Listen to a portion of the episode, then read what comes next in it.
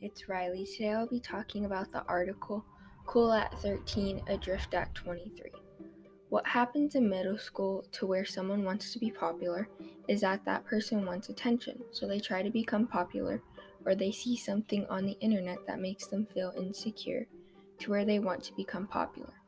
This article connects the dimensions in Habit 7 because in the physical dimension, it's about taking care of your body.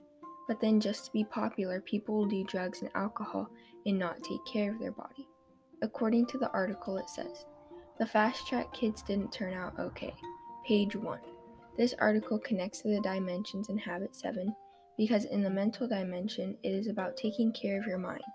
And in the article, since the fast track kids wanted to be popular, they weren't really thinking about school.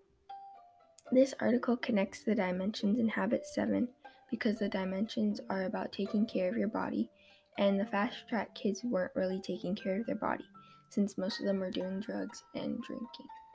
Thank you for listening. Bye.